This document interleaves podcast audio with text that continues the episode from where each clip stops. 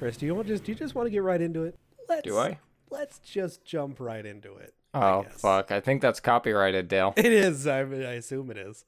No. It's not a drought episode exactly, but more of a sultry episode. We're recording a day earlier than planned because that's my fault, because I started school and I forgot that I was going to take a Thursday night class, which is always fun. Chris, do you prefer night classes? No. No? No, I prefer morning classes because I feel like after I wake up, my brain is freshest. Mm-hmm.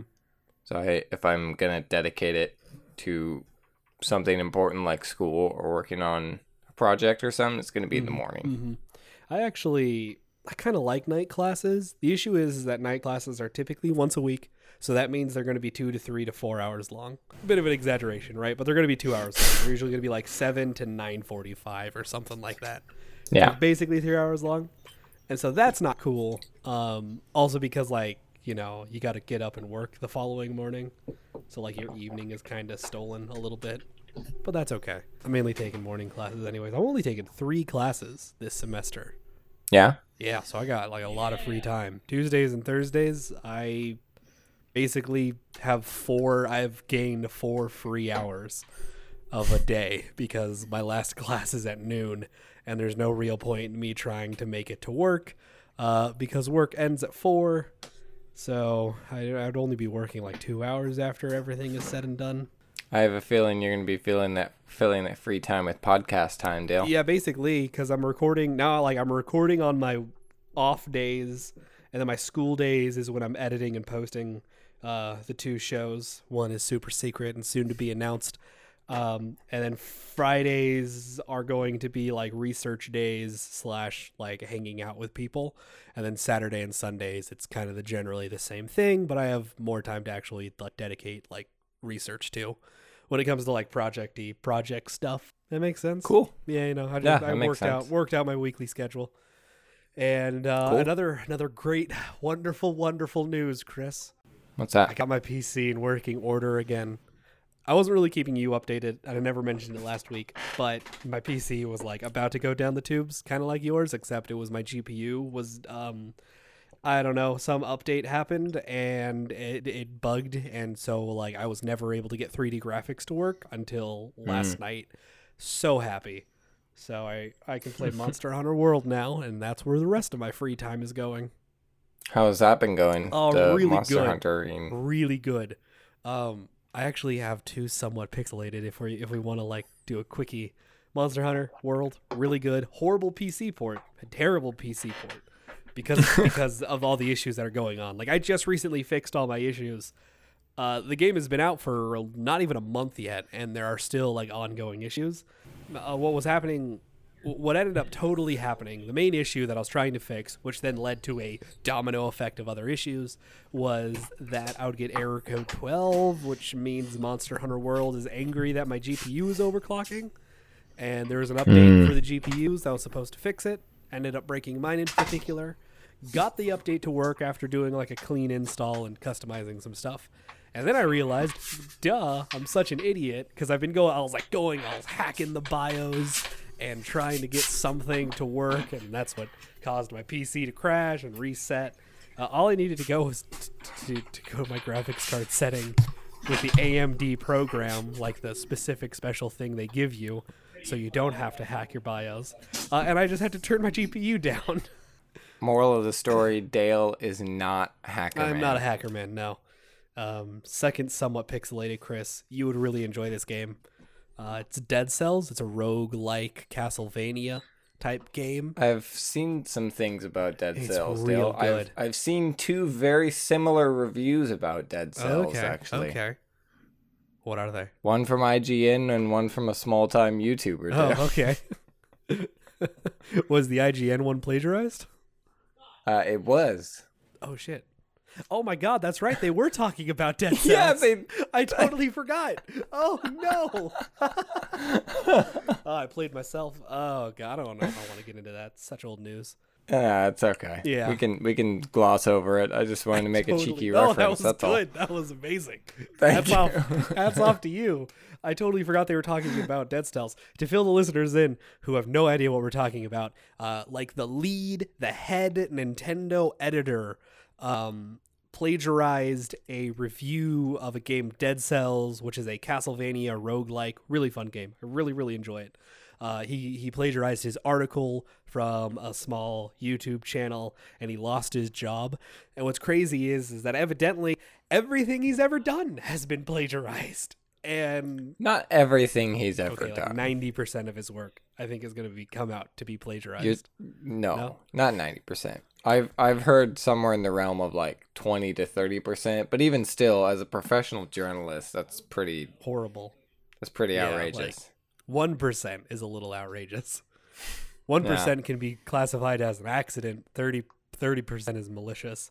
So that sucks. But you know what? Honestly, everything is only better because the YouTuber got more hits, because controversy is always good. That's why we got to start a fight, Chris. We got to start a podcast brawl with someone very soon.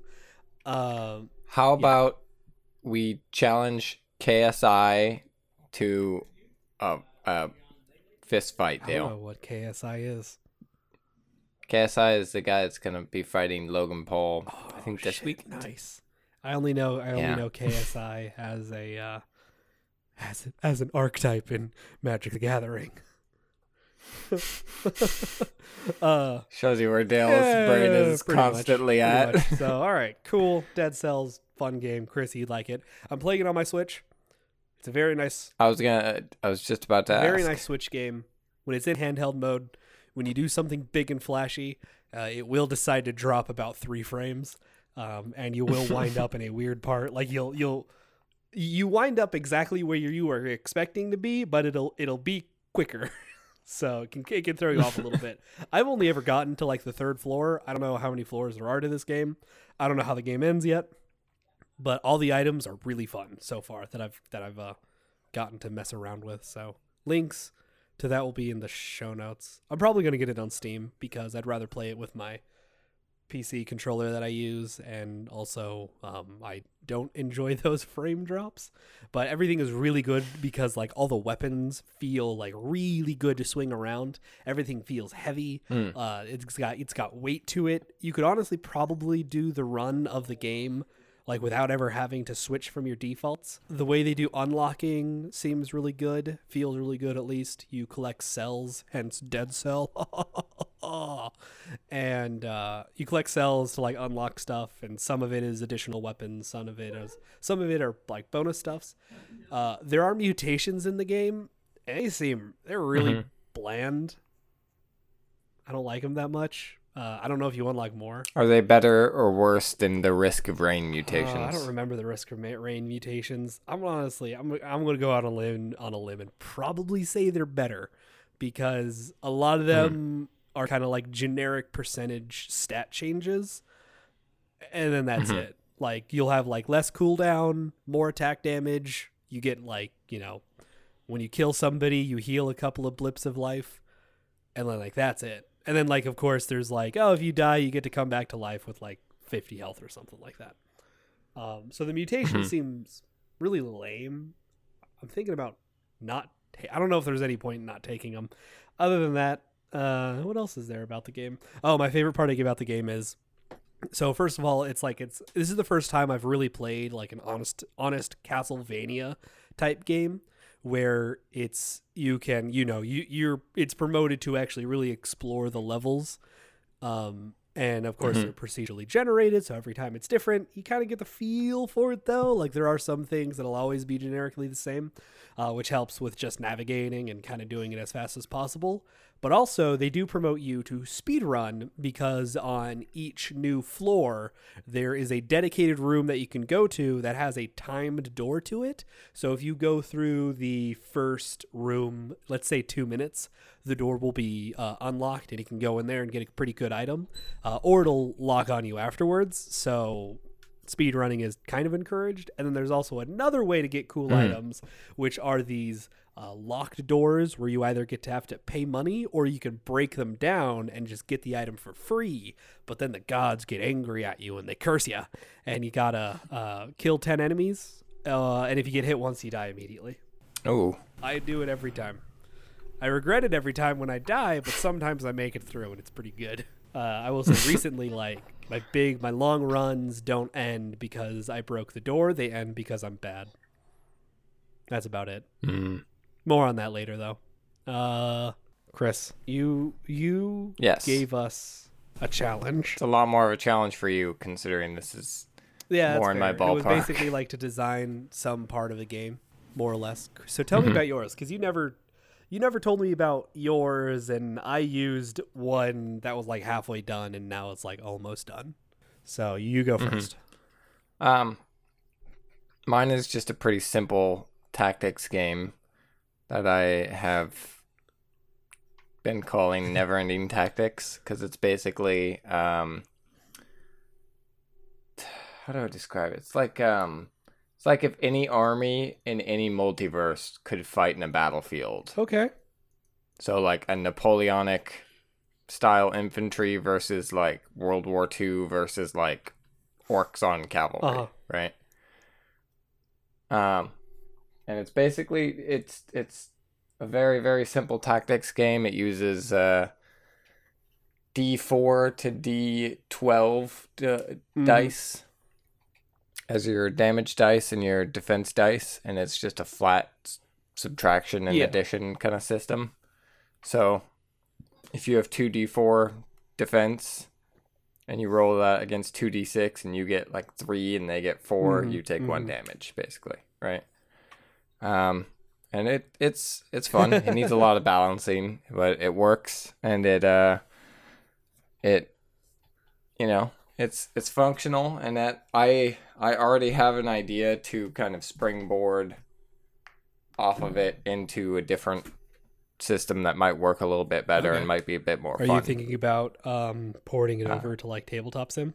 I could pretty easily do it, honestly, because once I start like digitalizing it and putting it into Google Docs, that's kind of the challenge with Tabletop Sim, is if it's not in a digital format, because right now mostly I have it just written on posts, like index cards, and if it's in a digital format, you can literally just copy and paste it over to Tabletop Sim. Okay.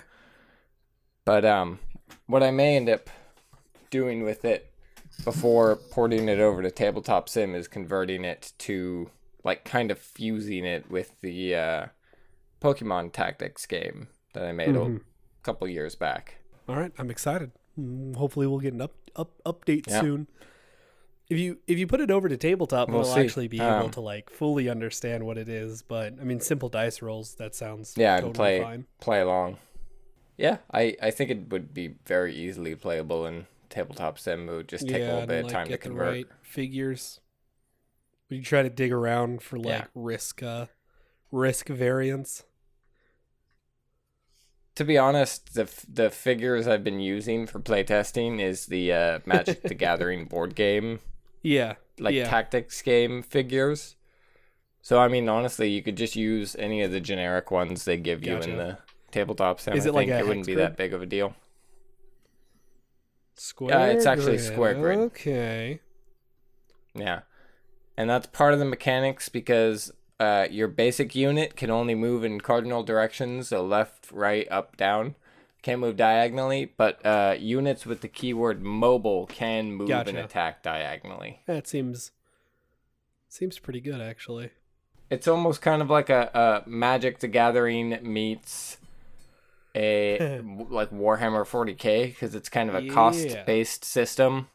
So we've been playing with total of 10, and each unit has a cost ranging from 1 to 5 at the moment, and then you just kind of total them up, and then that's your team. Actually. God, you know, Warhammer has always been that kind of forbidden mistress of gaming for me, because I know I'll really like it because I had attempted to play it a long, long time ago, and I threw But you know you spend it's an ungodly amounts of money on it. On all the minifigures. And there does not seem to be any cheap alternative aside from literally 3D printing them all myself.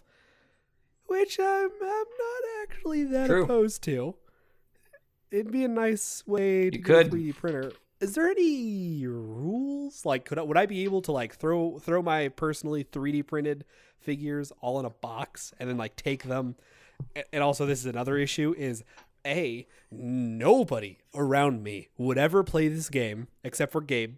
Gabe, I think, wants to, but again, he does not want to spend an ungodly amount on figures. Why don't I help? Why don't I be the professional podcaster here and switch us to a topic we're supposed to talk about, Dale, which is apt because I just bought the topic we're supposed to talk about, Dale, which is... Chapo's Guide to Revolution. Oh, it's so freaking good. I think, first of all, if somehow you are listening to our podcast... And we're born in the year... And you do not... 1970 or previous. You know, let's cut that down to 1980 or previous even, Dale. Yeah. Let's say you have not heard of Chapo Trap House before. And to be fair, I once lived a life without Chapo Trap House. What a poor, pitiful just several life, months Dale. Ago. It was such a sad and it was a pitiful life. I was scrambling, wondering why can I not find any good political satire. I was forced to slice up pieces of printouts of a modest proposal and snort them to try to find the high that I crave of political satire. Do you know what a modest proposal is, Chris? A modest proposal is asking Trump to not stand like a centaur, Dale. No. The modest proposal is that Irish. Like, essay okay, yeah. I know what you're talking about. Saying a great way to solve population, like, or a good solution for a good proposal for population control, and also making sure that the poor citizens don't starve is that they should just eat their babies. So I love that. Like, it's one of my favorite pieces of writing in existence. And Chapo Trap House is just the 2018 version of it. So what they are, it's social political satire, and they're also like hardcore socialists. Yeah, they are. They're like I think they put a lot of other socialists to shame. And they even reference that in the book. They say that again, so the whole book is just satire. It's the full title is Chapo Trap House's, political revolution and banning thinking and logic and yada, yada, yada. So what they say in the very beginning of the book is that once we finally created the Chapo revolution, if you find anybody else saying that they are the origination of liberalism or leftism, it's a manifesto against logic, facts, and reason, Dale. There it is. So what they say is that if you find anybody saying that they're the origination of leftism, that they are in fact actually Hitlerian war horses and they need to be confiscated and charged to the Gestapo, et cetera, et cetera, et cetera. It's a really good book if you like political satire. Also, if you're a socialist. I guess, like I was telling Chris, you earlier, I've been taking the Chapo pill recently. I'm getting mad at rich people. It's a green pill, Dale. All that good stuff. Is it the green pill? Yeah, it's a green pill, which is a common color for uppers, Dale. and I mean, I don't. If you're looking at this book for opinions on policy, you're not looking in the right places. But if you do, where should they look for that, Dale? Oh God, I don't know. You're kind of out of luck if you think to yourself, "I want to be more politically active. I need a constant source of policy and debate, good, honest, healthy debate about how we should make our policies." That no longer exists in 2018. I've heard that Intelligence Squared is an okay podcast for that, but okay. It's definitely not Pod Save America or Pod Save the World, I'll tell you that much. I think what Chapo does really well, and this is how you kind of sold them to me a little bit earlier this year, was that like they have somehow been able to synthesize all the rage I feel about politics. Yeah. And so it's just nice to be vindicated with also a good dash of nihilism. A good dash of nihilism. I would say about once every other month, so bi-monthly, they have a real solid Dune-themed episode, and it just keeps me coming back. They even reference Dune. They kind of give this list of books that like should be considered the American canon, and Dune is one of them. Say, Dune is one of them, and he says, yes, this is an inspiration for many other modern sci-fi, such as Star Wars, Game of Thrones, maybe Star Trek. I'm not sure. And so, of course, that just vindicates more of my emotions on a very good book. They also say that Garfield and his 9 lives, I think is what it's called. That should also be considered in the American canon. Oh my God. So I might have to pick that book up. I guess you'll have to now, Dale. 9 Lives, book by Jim Davis. I have to, obviously, because Chapo Trap House is now the only political satire podcast that I can ever listen to. Yeah. I signed an oath when I bought the audio book. They didn't quite realize I was getting myself into it, but I think I'm okay right now. So Dale obviously is giving it rave reviews. I am in the process of downloading it through Audible, as much as I love them. Audible, you're wonderful. Yeah. Do you ever have problems downloading stuff with Audible, Dale? All the time. Yeah. All the time. I think it's because if you put your phone into sleep mode, sometimes the app will go inactive. So it's a little awkward. I've noticed the best results on Audible. Make sure take your phone off of sleep mode, insert it directly into your rectum, and wait a five or so minutes for your audiobook to download. Dale, I'm really sad though, because I don't want to deprive my phone of sleep. Like, it's already running ragged as it is. Pretty much. I will say though, because Chris, you're on Android, you have this superior Audible experience. You get to buy your books in app, don't you? Yeah. No, not I. No, Apple has deemed that anything that wants anything that wants to sell on their app, it has to go through the App Store, and that means they get to make tremendous fucking markups on everything. That's why like Spotify costs $9 a month if you go to spotify.com and you buy it there. On iOS, it used to be like $14. Good Lord. It's insane. Like, you know what they say, Apple always gets a cut, right, Dale? Dude, like, no kidding. Like, as much as I really do, I love iPhones. I've taken the iPhone pill. You worship at the foot of Tim Cook, Dale. I do. Tim Cook. I used to worship at the foot of Steve Jobs until he died from douching to try to fucking cure his cancer. Fruit douching, I believe. What it was.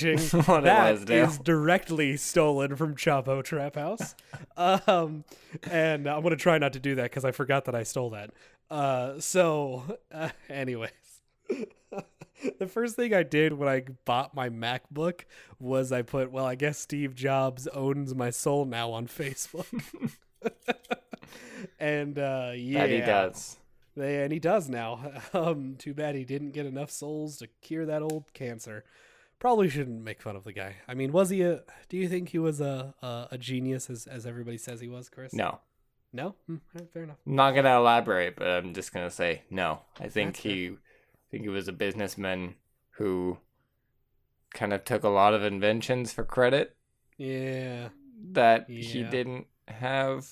I would say the only thing that's legitimately to his name is that he made that computer for Pixar, right? Yeah, I think so. Like way back, way back in the garage era. Way back in the garage era. Oh well. One of these days I'll probably get an Android phone, but I like the iOS apps too much. Yeah, you like being in the nice, cushy iOS cloud, don't you, Dale? No, I hardly ever use it. In fact, like I don't even pay for the Really? Because you're saying you don't use it when you switch from one app you've been working on your iPhone to your iPad or I to guess your so. Yeah, whatever. Yeah. That's what I'm talking about with the cushy iOS cloud. Yeah, that's more of an ecosystem. I thought you you literally meant the iCloud Drive, which is Apple's, Google Drive, Dropbox competitor. It's Apple's leak. Celeb. Yeah. It's a direct drive. Sieve. It's Apple's direct sieve for celebrity nudes. Good times. Right. Good times. Oh, I never did. Well, this podcast just got a big degree of creepy. Thank you, Dale. It did. Should we talk about what I did for the weekly challenge? Because I did do something. Oh, yeah. Sorry. I totally glossed over you. No, I'm sorry, totally Dale. Fine. I wanted to talk about Chapo because they're so good. So what I did for the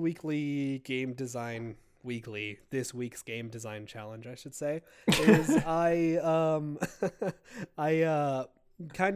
took a role-playing system that I'm developing for some friends. We want to do Trollhunters. Jesus, couldn't think of the name. We want to do Trollhunters as a pen and paper RPG, and they're all. Which, funnily enough, I just started watching. Yeah, we'll get to that right after, and I'll ask you all your opinions on it. You've only watched a few episodes, right? Two. Okay. Well, it's still pretty good. So, what basically the original idea was we'll just reskin, D&D because 5th edition, because that's what we're all super familiar with. It's what we all play, yada, yada, yada. There is no reason to, because there are no good ways to have the classes branch across most. It's too much. D&D just has way too much to try and use for something relatively simplistic. Also, I'm kind of approaching this as what I really want to do is what I would love to do is actually just reskin Persona and then have that be the Trollhunters thing, because that's kind of how in my mind I think that'll be the simplest way for it to work, is that I don't think there's any reason for them to have to manually explore the town of Arcadia. There's just there's 4 points on a map that they will need to regularly go to, maybe more 5 or 6, but you'll see that as you watch more of the series. You'll notice, Chris, there's only one restaurant in the entire city of Arcadia that doubles as a fancy Italian place for date night and a quaint little French bakery for when you need coffee in the mornings. Awesome. So that's a thing, then there's, that's convenient. Yeah, exactly.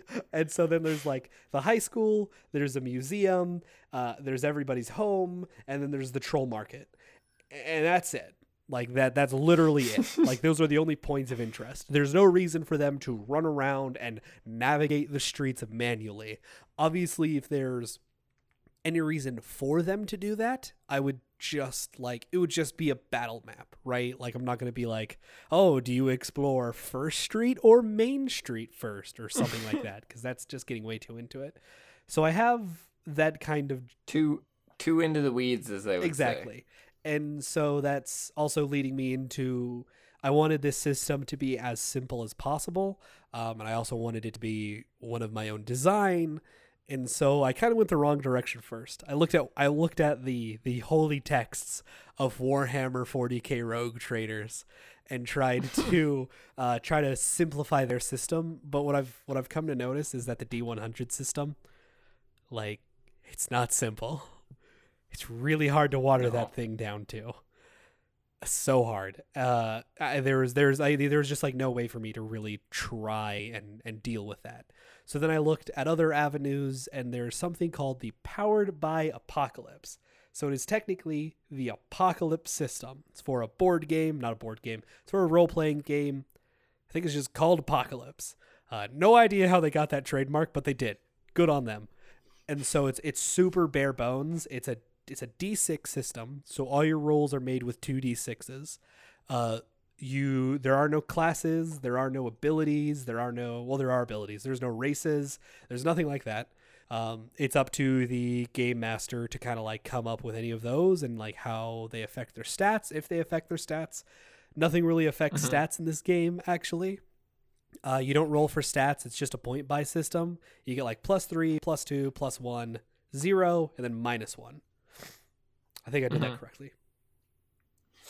And then those 5 stats are just kind of like generic stats. Like, this is what you do for dexterity. This is what you do for strength. This is what you do for charisma. You like, they encourage you to name them yourself to better fit the world. So maybe if you're doing like a high school, like, well, what we're doing is like, so maybe, you know, like a lot of their player-based interactions, player to NPC, when they're just doing role-playing conversations, that is a charisma role. But since it's this urban fantasy, they're all in high school, I'm going to call it cool. So you got to make a cool roll to see how cool you are. You got to make a lit roll. You got to make a lit roll to see if your dab, on the haters, how effective it is. And so what I don't like about that system, though, is that combat is super boring. There is no combat. There's no you basically say like, I want to do this to the person, and whatever that action is, if you roll and you succeed, you do 1 harm, and each like unit, I guess you could say, each character has a total of 6 harm. I guess you can edit that. You can make that bigger or smaller depending on what they're fighting. Have you seen like the little goblins yet in Trollhunters? All right, no, so those are like the super generic mobs that just explode into jelly after getting hit once. Right. So like those would have like 1 harm, and then like everything else in the world would have 6 harm. I digress. And then you get 3 abilities that you come up with on your own with your game master. So that's it. Like, that's the entire system. It's predicated more on role playing versus playing a board game is what I, does that make sense? Does that distinction kind of make sense? Where like, it does, yeah. I think D&D fits very nicely in the middle of like, okay, you can either role play your way out of this, or you can fight your way out of this. They're pretty interchangeable. And then I would say Warhammer 40k is like, dude, grab your shotgun and start busting some chest cavities open, because we're not talking to these goddamn heretics. Yeah, I was gonna say, if you're out in the field, if you haven't already shot someone at the beginning of your turn, then you're probably not playing the Warhammer role-playing game, right? And you're probably not going to be playing much longer, because every time I have been a player in a Warhammer 40k game, and every time I've game mastered a Warhammer 40k games, the first fight, there is always a death. Always a player death. Because... well, in the grimdark future of the 41st millennia, Dale, there is only war. All right. I love 40K. I don't think I would ever. I can't convince the play group. So there's this play group where I'm typically a player in, and then there's another play group where I will literally only ever be a game master in, because it's like herding goddamn cats when it's trying to get them together to do anything. So I've kind of given up on them. And so with his other play group where I'm typically a player in, they're all a fan of Trollhunters. We all kind of, again, agreed that like D&D 5e, and they use 13th Age a lot too, which is kind of a D&D 3.5e plus Pathfinder thing. Like, it's developed by a guy who's worked on both of those projects. It's cool. I think there's a lot of cool things in it, mainly the Chaos Mage, which whenever you cast a spell... you don't choose to cast a spell. You kind of will magic into existence, and however it works, it works. So there are some really cool things with that. There's also a couple of cool feats that I really like that aren't in any other games. I don't want to get too in the hole on that one, but what I needed was I wanted Apocalypse, but I needed to just basically staple some things on top of it to make it a bit more fun for the group that I'll actually be playing it with, because they like the game aspect of a role-playing game. They like to kind of spec out, even though none of them will admit it. they're all min-maxers. So they will like, okay, on the current D&D campaign that we're having, we have one magic user, and she has designed her character to be an emo goth chick. So she refuses to take any healing, even though nearly every single one of us has died in every single encounter we've had. Right. So like, these are the kind of people like, so they might not be, they're not min-maxing in a sense, like they're trying to get their stats to do the best, but they're min-maxing in a sense where it's like, my character is going to do one thing and one thing only, and I refuse. I guess that's role playing. That's ultra role playing, Dale. But they don't care about like character interactions that much. They kind of like go through the checklist of what they like need to do to get from point A to point B. Like, I don't think any of them are interested in improvising a conversation with a character that I'm playing. And then also, like, if you were to ask them what yes and right? means. And then, like, on top of that, they're min-maxing in a sense where it's like, my character is designed to do this one thing and this one thing only, so I have put all my points into doing this one thing only. Straying from the path will ruin my combat strategies. Right. She has a good strategy. Honestly, the character seems like a lot of fun to play as, like in a video game. It is not fun to be your teammate. So, cause like, I'm like a really cool archmage archer. So I shoot arrows really well, and sometimes they explode and sometimes they magically find their target, but that's all I can do. I shoot my bow. I even gave up on my sword because I'm more of a role player. And so in one of our first confrontations, I have like a magic teleport ability. I have mistwalk. And so I mistwalked over to an opponent that I had hit with one of my explodey arrows. And he had like something like 6 hit points left. And so I was like, all right, I'll just teleport to him and hit him with my sword a couple of times. This should go well. Chris, it did not go well. It didn't go well? No. I was in combat with him for like 5 turns and I never landed a hit. So what? How like maybe some other players would address this is like, on the next level up, add some points to your strength. Even though I'm a fighter and I have plenty of strength, I just rolled really badly that day. I decided, you know what? I think my character, who is very pragmatic and very impulsive also, would just toss his sword overboard, which I did. And I said, I'm never using one of those things again. I like it. Yeah, so what I needed to do was, in order to keep them interested, I need to kind of make combat a little more fun, and only having 3 abilities doesn't make combat fun. So I am going to... So basically, I'm letting them have 3 more abilities, but I'm limiting them. 3 of those are going to be skills, which are going to be passive, kind of just neutral things that your character inherently has. So that would include speaking another language. Maybe you want to be a master of a certain kind of weapon. So I'm like, okay, when you use this weapon, you can add +1 to your roll, which is very good. +1 is very, very good in a D6 system. Plus, because they would be using like other strength stats, so it would end up being like +2 or +3. And then abilities are things that you would have to roll for. So if they are like a magic user and they want to blast someone with a magic missile, they would have to roll for that, and their ability would need to be magic missile. Like, I'm not going to give, because they're spoiler alert for you, Chris. Mm-hmm. In your urban fantasy Trollhunters, there is magic. It just comes in the 3rd season. Oh, okay. So. I kind of figured there would be magic, considering there's trolls, Dale. Exactly, right?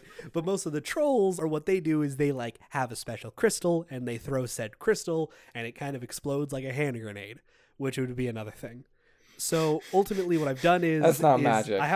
Certainly not magic. Well, certainly not magic. But like, so what I've done is I did steal a little bit from... Warhammer 40k. There is a weapon stat. I know there is a weapon stat and there is a ballistic stat. Mm-hmm. Those are separate from I've just written down mine, strength, reflex, will, and charisma. And then will is the actual like magic stat they'll be using. Although I might take will out I might take either will or charisma out, name it something different, and just kind of combine those two stats. But I want to keep them separate because like I feel like just because you can use magic doesn't mean you're very sociable. Mm-hmm. And then I'm also, instead of doing a generic harm system, this is the last thing I need to work out. I'm working out a health system, which I think will be X, where X is determined by the size of your character, small, medium, large. And then it's plus whatever your body modifier is, which is, I guess I should probably actually look into not doing that. Because now the modifier used to be like +4 or +5 because I was using the D10 system. Now it's going to be like +1, +2. Also, mind used to be strength and reflex combined. So I have not looked at this part of the stats page in a very long time, if you couldn't tell. So I think I want to figure out something for the health system.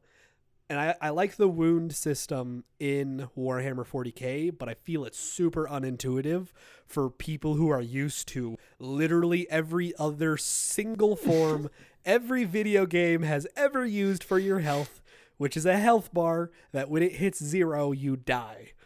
Why Warhammer 40k is like, no, you need to beat their, you need to go past their armor, and then you got to beat their toughness. And then once you've dealt damage that's equal or more than their wounds, then they actually take damage. And then we roll the crit chart. And then if the crit chart, you get a really big roll, then they die. I don't like that. D&D has the whole death system too. So yeah, but D&D is you go down to 0. Now you can try to save yourself. And if you don't save yourself, your character is dead. I guess that's fair. Right. And you don't need a crit chart. You can add a crit chart. You know, you can add things to D&D to make it more complicated. If I tried to take the crit chart and like some of the damage system away from Warhammer, it would be unplayable because like you would never die. And dying in Warhammer 40k is very important. Gotta give your life for your holy emperor. That's pretty much it.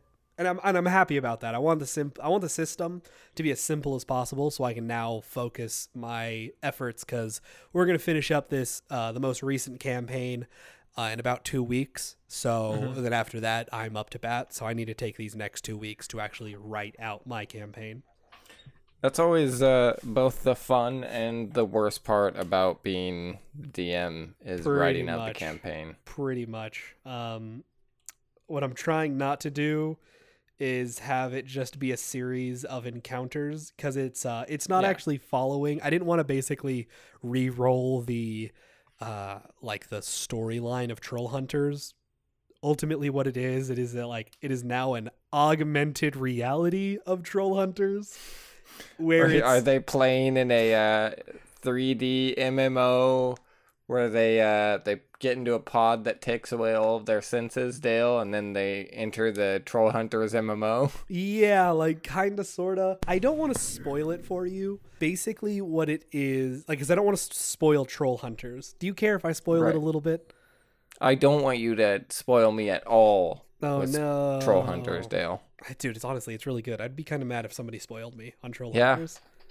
I'm liking it so far, Dale. That's really my thoughts on Trollhunters so far. It's really good. So, okay. It reminds me of the 80s. What it's going to be is there are some characters that will be around because I feel like they are important and they are cool characters to interact with. Like Bular. Sure, exactly. There are things that happen later.